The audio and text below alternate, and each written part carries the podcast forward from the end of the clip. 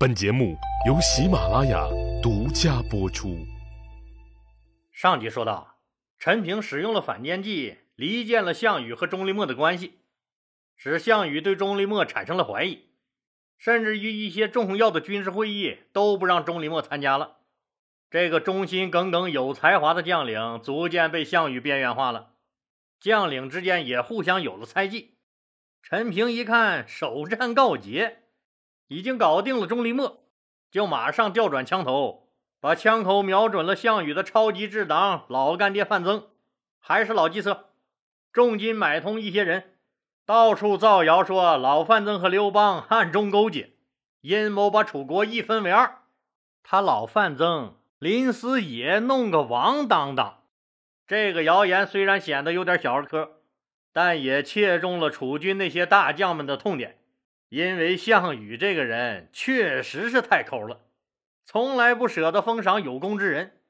项羽这个人还多疑，是个典型的军事才能超群、政治思维白痴的这么个人。听到这个传言后，第一反应自然是对范增有了想法。至于说说一下子就信了范增要背叛自己，那也不至于。但是出于自我防护，项羽还是对范增有了防备。好多事儿也不征求他的意见了，也渐渐疏远了范增。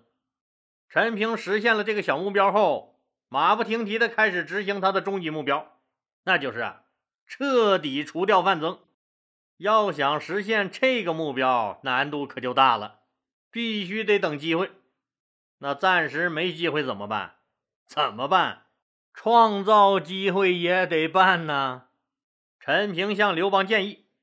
派出使者去和项羽和谈，咱们双方不打了。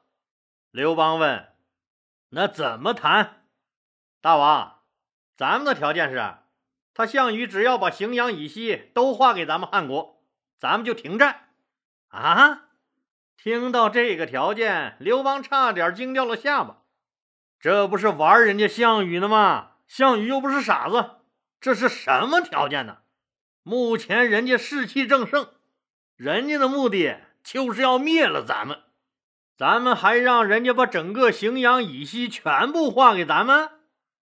大王，谈判谈判嘛，那还没谈呢，那怎么就能轻易判断一定不成呢？这不用想也不可能行啊！大王，我也知道肯定不行。他项羽要是觉得这个方案不行。那欢迎他派出使者来和咱们说说他们想要的停火条件。只要他项羽的使者一到，我就有把握除掉范增。不用问，刘邦的使者刚说出停战的条件，就被项羽骂了个狗血喷头。既然你刘邦不敢打了，好，只要你满足我项羽的条件。你以为我爱在这儿陪你玩呢？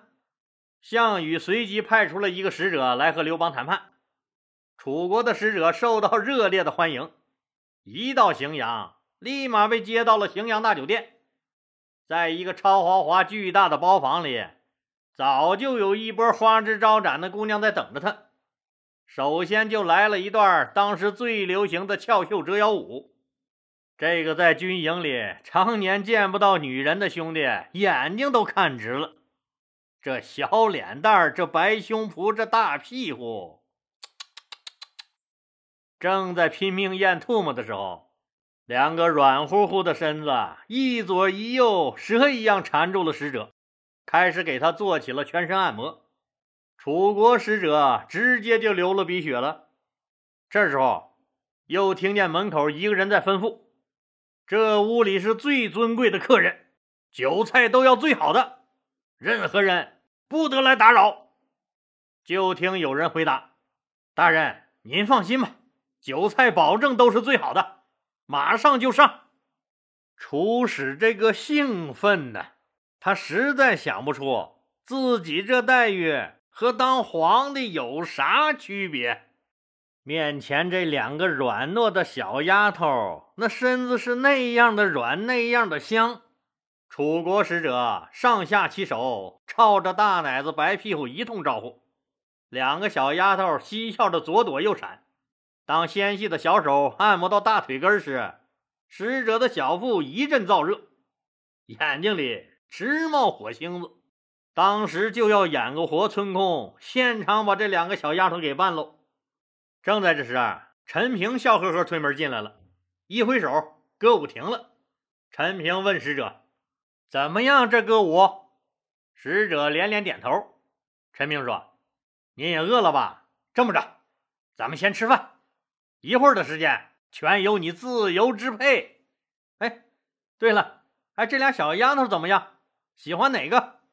都喜欢，使者脱口而出：“那好，这俩丫头都比较乖巧，就让他们都留下来伺候你。”就吩咐那两个小丫头留下来去里间套间的卧室等着。楚国的使者彻底感受到了伟大祖国的力量，祖国强大就是好啊，到哪都受人尊敬。我是楚国人，我骄傲。我爱我的祖国。陈平让其他表演歌舞的女人们都散了后，吩咐起菜。就见大盘子、小碟子，七荤八素一起端了上来，摆了满满一大桌子不说，最后还上了一整只烤全羊，由四个穿着漂亮礼服的小伙子抬了上来。天天吃部队大食堂的使者眼珠子都快掉出来了。两个人寒暄了两句。陈平压低嗓门问：“亚父他老人家身体可好？这一次又带来了什么好消息？”使者愣住了：“亚父，我不是亚父派来的，我是项王派来的。”啊！陈影帝开始了他人生中比较重要的一次表演，就见他掩饰不住满脸的惊讶。项王派来的？你是项王派来的呀？在得到使者肯定的点头后，陈平大失所望。哎呀呀呀！咋搞的？咋搞的嘛？说完，一拍额头，站起来拱了一下手就走了，把使者也惊呆了。这人神叨叨的，咋了？这是？更让他吃惊的还在后头。一会儿进来一个人，拱手对使者说。对不起了，您呐，怪小人我安排错了，您不是在这屋，我现在领您回您的屋子。对不起，对不起，对不起呀！使者只能站起来和他一起走。这个人一边走还一边嘟囔着：“我又不认得你们谁是谁，弄错了能怨我吗？啊？哎，你说能怨我吗？不都是那面过来的吗？”我哪能分清谁是谁？好家伙，这一面挨了一个大耳雷子。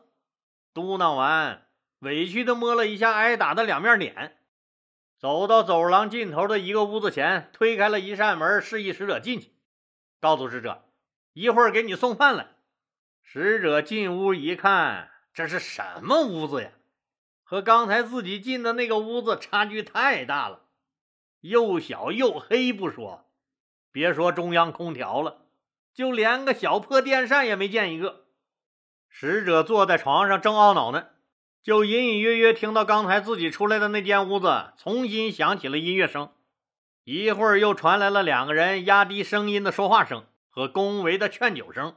使者走到门口，竖起耳朵，努力想听听他们说的啥，但是太远听不清。只隐隐约约听到他们说了好几次“亚父”，具体说的什么就听不清了。等的使者肚子咕噜咕噜直叫了半天，才见有人给他送来了饭。这一看呢，鸡鸭鱼肉、乌龟、王八，那是一个也没有，更别说什么烤全羊了。只有几盘黑不溜叽的小菜，也看不出来具体是炒的什么。反正使者吃了一口，没把自己咸死。使者恨恨地把筷子摔在了桌子上。这时候，远远传来了两个女人的娇笑声，一听就是刚才自己留下的那两个姑娘。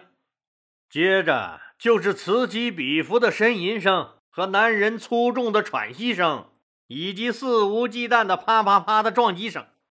使者实在受不了了，这是他妈啥事儿？这是！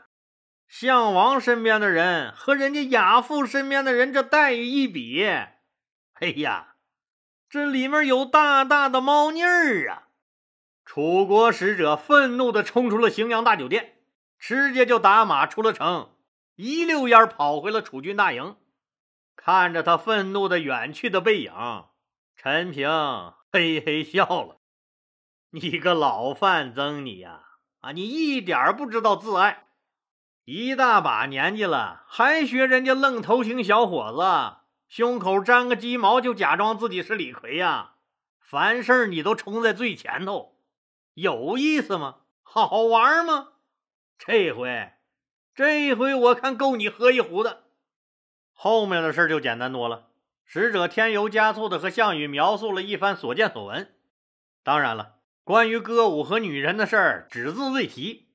项羽大为恼怒，想起了前几天叔叔项伯和自己说的那些话。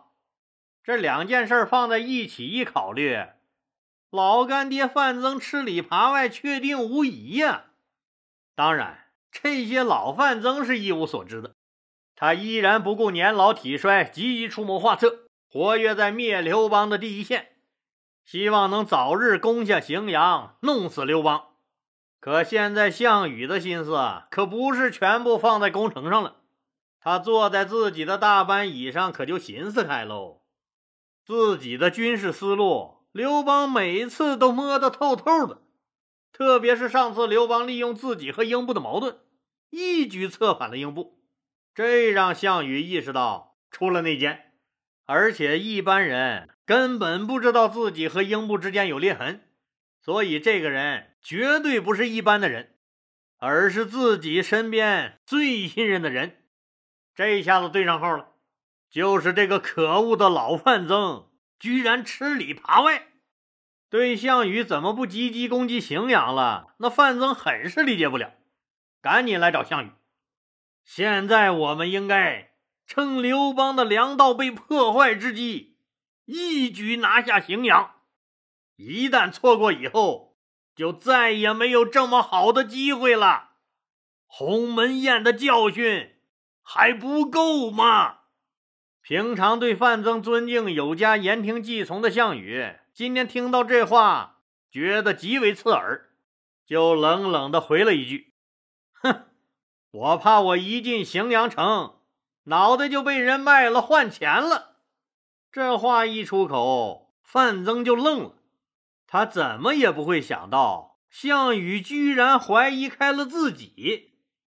你和刘邦那边。没有私下的联系吧？当范增听到项羽问他的这句话以后，彻底明白了，项羽真的是怀疑上了自己，当时就难过极了。我一个七十多岁的老头子，不顾辛苦和劳累帮你夺取天下，你居然怀疑我！心灰意冷的老范增当时朝着项羽一拱手。刘贼不日将被剿灭，如今天下已定，请项王允许老臣告老还乡。实际上，他这就是试探一下项羽的态度。范增是多么想听一句热乎乎挽留的话呀！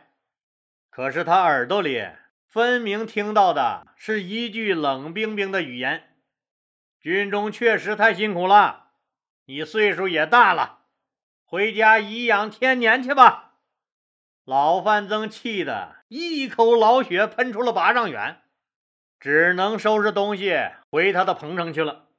说实话，他还是不甘心，自己一心一意为他项羽服务，这孩子一时受了坏人的蒙蔽，是不是马上就会招自己回来？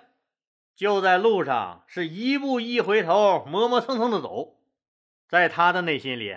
是多么希望自己能够帮助项羽打下天下，功成名就后风风光光的荣归故里呀！可是，一直没见项羽派人来追他，等啊等啊，他终于绝望了。